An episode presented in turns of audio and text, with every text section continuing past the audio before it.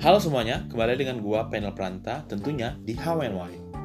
Oke, hari ini kita akan ngebahas tentang satu topik yang pernah gue bawain sebelumnya di THR Lebaran dan juga Personal Finance judulnya. Nah, hari ini gue bakal ngebahas uh, tentang Personal Finance yang lebih merinci lagi.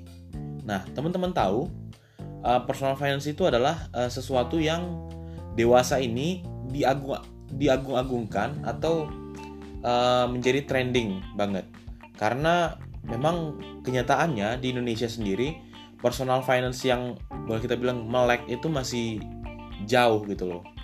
Kita tahu bahwa literasi keuangan kita aja masih rendah banget, apalagi tentang personal finance yang udah better itu masih jauh dari kata yang uh, normal gitu. Nah hari ini gue bakal ngebahas gimana menentukan personal finance yang baik untuk ke depannya. Oke, jadi gue mulai dari um, fundamental financing planning, di mana bagaimana menentukan financial plan yang baik. Tentunya yang pertama, teman-teman mengidentifikasi dulu tentang bagaimana uh, arus kas teman-teman, profil individu, dan juga tujuan keuangan teman-teman. Setelah itu, teman-teman melakukan perencanaan atau kalau di personal finance advisor itu pada ngomongnya itu tentang financial blueprint gitu. Nah, teman-teman rencanakan apa yang mau diprioritaskan sebagai tujuan keuangan dan bagaimana strategi yang akan digunakan untuk mencapai tujuan keuangan tersebut. Nah, setelah itu teman-teman akan melakukan implementasinya. Itu, melakukan uh, Misalnya teman-teman melakukan investasi di asuransi, di SBR atau juga di saham atau di reksadana seperti itu. Semua itu tergantung dengan profil profil risiko teman-teman gitu. Nah, selanjutnya adalah melakukan evaluasi. Seperti yang gue pernah sampaikan di uh, Instagram Stories gue, tentunya evaluasi ini sangat penting untuk uh, ke depannya karena kita nggak tahu kan, karena kan untuk investasi tentunya ada beberapa risiko-risiko yang harus kita kelola supaya strategi kita matang dan juga tercapai tujuan investasi kita. Seperti itu. Baik, kita mulai dari uh, identifikasi. Nah, untuk identifikasi itu yang basic banget, kita balik ke basic. Tentunya kita uh, balik ke triangle atau basic triangle yaitu uh, goals profil risiko kita dan juga uh, kondisi keuangan kita saat ini bagaimana. Nah, yang pertama yang ingin gue bahas yaitu uh, profil risiko. Nah, teman-teman harus tahu profil risiko itu apa. Jadi profil risiko itu adalah uh, kondisi bagaimana kita uh, saat ini dan bagaimana caranya untuk menyusun strategi yang sesuai dengan kondisi keuangan kita saat ini seperti itu. Jadi, gue bakal bahas berdasarkan uh, 7 kategori risk profile. Yang pertama, teman-teman itu harus tahu teman-teman itu sudah menikah atau belum. Nah, kalau sudah menikah, silakan centang sudah menikah. Kalau belum menikah, uh, silakan centang sudah menikah. Eh, belum menikah. Uh, kalau uh, sudah belum menikah tapi ada tanggungan, silakan buat berapa tanggungannya. Kalau sudah menikah, buat uh, berapa tanggungannya gitu. Uh, selanjutnya kita masuk yang kedua itu penghasilan teman-teman. Nah teman-teman catat apakah penghasilan teman-teman itu single income dan berapa nominalnya, lalu double income berapa, lalu uh, lebih dari tiga sumber penghasilan atau dua gitu kan, atau tidak ada penghasilan sama sekali. Nah, tapi ada uh, income yang rutin mungkin teman-teman terima dari keluarga atau saudara seperti itu. Selanjutnya, teman-teman uh, membuka pola pikir keuangan. Apakah teman-teman uh, uh, berpikir atau menganalisa bagaimana ajaran mengenai orang uang dari orang tua, terus ajaran mengikuti adat dan budaya, terus persepsi pribadi berdasarkan pengalaman, maupun tingkat literasi keuangan teman-teman. Apakah teman maksudnya di sini adalah uh, teman-teman harus menilai diri teman-teman. Apakah uh, ajaran orang tua selama ini tentang uang dari itu bagus atau tidak? Ataukah harus ditabung atau head on gitu kan? Terus apakah uh, adat atau budaya di sekitar teman-teman di lingkungan teman-teman itu biasa-biasa uh, aja atau uh, hemat atau be normal atau head on gitu kan? Atau persepsi pribadi uh, berdasarkan pengalaman teman-teman misalnya punya pengalaman uh, karena gagal bayar atau nggak pernah investasi atau pernah investasi jadinya lebih rajin nabung gitu atau mungkin dari tingkat literasi keuangan teman-teman atau kepahaman teman-teman akan produk-produk investasi maupun tentang keuangan gitu. Selanjutnya dibahas adalah tentang pengalaman berinvestasi. Nah, teman-teman uh, di sini harus menganalisa kembali bagaimana teman-teman punya pengalaman uh, berinvestasi atau enggak? Kalau punya uh, apa? Dan bagaimana caranya? Uh, terus untung enggak atau tidak untung gitu? Kalau tidak punya ya nggak masalah. Terus uh, pernah terjebak nggak di investasi bodong gitu? Nah karena kan kalau kita tahu kebanyakan dulu ya sebelum media sosial tuh dekat dengan kita banyak banget tuh investasi bodong yang menipu kita selanjutnya adalah jumlah tanggungan. Nah, tentunya kalau kita sudah menikah, kita punya tanggungan ataupun belum menikah juga ada tanggungan gitu kan. Bisa aja orang tua sebagai tanggungan kita atau adik kita atau bibi kita atau uh, pasangan atau siapa gitu kan. Nah, teman-teman harus nilai yang jadi tanggungan kita itu siapa. Misalnya kalau sudah menikah, pasangan kita. Nah, terus kalau uh, apakah anak sudah jadi sudah jadi tanggungan kita orang tua kita, saudara kita mungkin yang masih sekolah, paman atau bibi, ataupun anggota yang bukan keluarga menjadi tanggungan kita misalnya kayak anak angkat atau uh, dari keluarga lain yang ingin disekolahkan di keluarga kita seperti itu. Jadi teman-teman analisa jumlah tanggungan, berapa kira-kira bulanannya, berapa kira-kira misalnya pendidikannya, apanya segala macam. Terus teman-teman analisa dari pekerjaan teman-teman apakah teman-teman itu bekerja sebagai karyawan atau self employee atau bekerja pengusaha seperti itu. Selanjutnya dari enam jenis itu tadi masuk ke usia. Penting banget usia ini dalam profil, profil risiko supaya apa? Supaya kita tahu uh, timelinenya teman-teman itu jangka berapa lama lagi gitu. Misalnya kayak first jobber itu usianya di rentan 22 sampai 25 gitu. Atau usia masa produktif di usia 25 sampai 55 tahun. Atau mungkin yang udah pensiun gitu kan di 55 50 atau 55 tahun ke atas gitu. Nah, setelah menentukan uh, profil risiko teman-teman, teman-teman harus membuat yang namanya uh, cash flow atau uh, pendapatan teman-teman per bulannya gitu. Nah, di sini teman-teman harus tuh mencatat yang namanya pendapatan teman-teman. Nah, pendapatan tuh yang dinamakan pendapatan itu misalnya gaji, THR, bonus, atau sumbangan dari orang tua atau uh, lain-lain bentuk lain lah seperti itu. Atau mungkin mungkin teman-teman punya uh, income dari investasi seperti itu. Bisa jadi kan? Bisa dicatat tuh. Dicatat dibukukan berapa nominalnya. Setelah itu teman-teman nilai titik balik daripada pengeluaran teman-teman. Baik yang primer, sekunder, kewajiban teman-teman, terus tabungan atau investasi yang mungkin sudah ada seperti itu. Nah, setelah teman-teman lihat dari uh, pendapatan dan pengeluaran, teman-teman nilai apakah itu uh, proporsinya setara atau uh, tidak berimbang, lebih besar pendapatan daripada pengeluaran atau lebih atau kebalikannya seperti itu. Ya, tentunya kita harapkan adalah pendapatan lebih besar daripada pengeluaran seperti itu dan lebih banyak porsi yang bisa kita investasikan. Nah, selanjutnya mungkin banyak teman-teman yang bakal bertanya tentunya dalam kondisi primer itu apa aja ya kira-kira. Nah, kalau untuk primer itu terdiri dari kayak belanja bulanan kita, transportasi kita, terus di rumah mungkin listrik, air, gas, untuk TV, internet, handphone, kebutuhan anak ataupun tanggungan kita, terus uh, perpuluhan atau zakat gitu kan uh, terus mungkin bantuan keluarga lain atau lainnya. Ya mungkin teman-teman anggap itu dia sebagai sektor primer.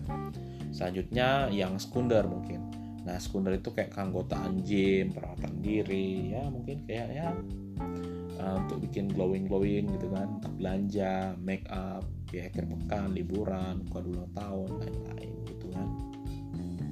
Selanjutnya mungkin tanya yang kewajiban yang mana ya gitu kan. Nah kewajiban tuh memang saya jor-joran tiap bulan harus dibayar gitu kan.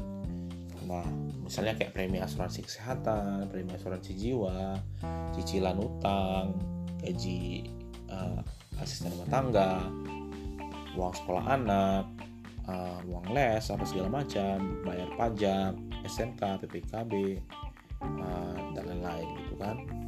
Lanjut ke tabungan dan investasi. Nah di situ dilihat bagaimana tabungan dana darurat kita. Apakah sudah siap atau sudah ada atau belum? Nah, terus tabungan uang pangkal sekolah anak ke depan. Apakah sudah ada atau belum terus pernah nggak mengalami kerugian besar sehingga mungkin menimbulkan utang atau tidak gitu? Terus tabungan DP mobil nah, investasi pendidikan anak investasi dana haji atau uh, ziarah ke mana gitu. Terus investasi dana pensiun maupun investasi pembelian rumah gitu. Nah tentunya dari itu semua banyak orang yang bakal bertanya kenapa kita harus uh, kenapa dan berapa kira-kira harus kita tabung setiap bulannya gitu kan? Nah dari itu semua nanti akan teman-teman tahu angkanya itu uh, kita akan masuk ke dalam yang namanya bagaimana melihat uh, sudut pandang yang ingin saya bahas hari ini adalah tentang uh, bagaimana menentukan dana utang Jadi utang atau liabilitas itu adalah satu hal yang menjadi kewajiban sebenarnya untuk dibayar gitu kan. Nah, teman-teman harus lihat dulu utangnya yang jangka pendek, panjang atau utang konsumtif atau utang produktif gitu kan. Nah, kalau jangka pendek tentu teman-teman harus prioritaskan utang jangka pendek itu lunaskan atau jangka panjang kayak misalnya untuk beli rumah, eh, mungkin kayak beli villa beli tanah gitu kan bisa jadi. Nah tentunya kalau misalnya teman-teman punya utang nah, tentukan uh, utang tuh misalnya uh, dalam jangka pendek itu ya tentukan kalau bisa itu dipercepat diselesaikan gitu.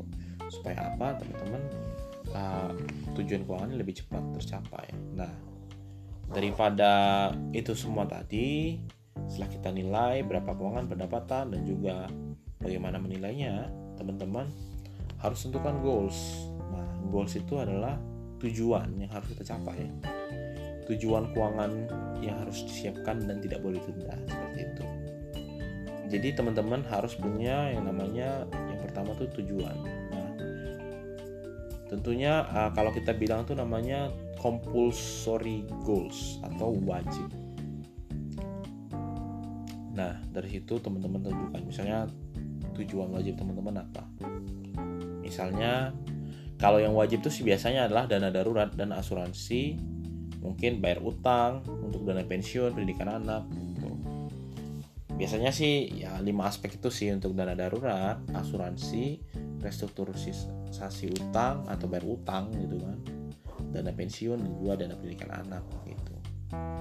Uh, mungkin teman-teman bakal bingung sih kenapa eh, itu harus menjadi uh, apa kita interest kita karena zaman ke depan tentunya perubahan akan lebih kencang lagi dan uh, masalah financial planner ini apa perencanaan keuangannya menjadi sesuatu yang uh, harus diperhatikan lebih dalam lagi gitu.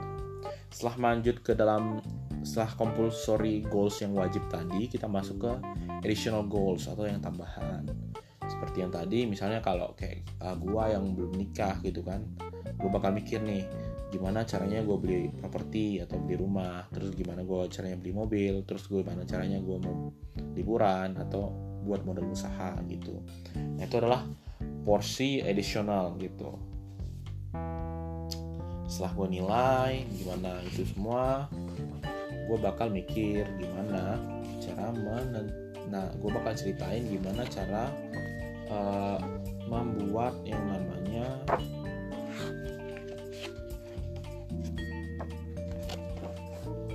uh, menentukan yang namanya itu adalah dana darurat yang baik. Jadi teman-teman kan udah nilai tadi tuh. Gimana gimana nya dari situ kita akan ngomongin gimana dana darurat yang baik itu. Nah ini dia jadi kita akan ngomongin dana darurat. Jadi teman-teman perspektif teman-teman lah dulu saya tanya. Menurut teman-teman dana darurat itu penting gak sih? Oke okay, maybe sama view uh, bilang penting. Mungkin atau enggak gitu kan. Tapi yang ingin gue tekanin di sini adalah dana darurat sesuai dengan namanya adalah dana yang digunakan jikalau kondisi-kondisi yang mendesak gitu.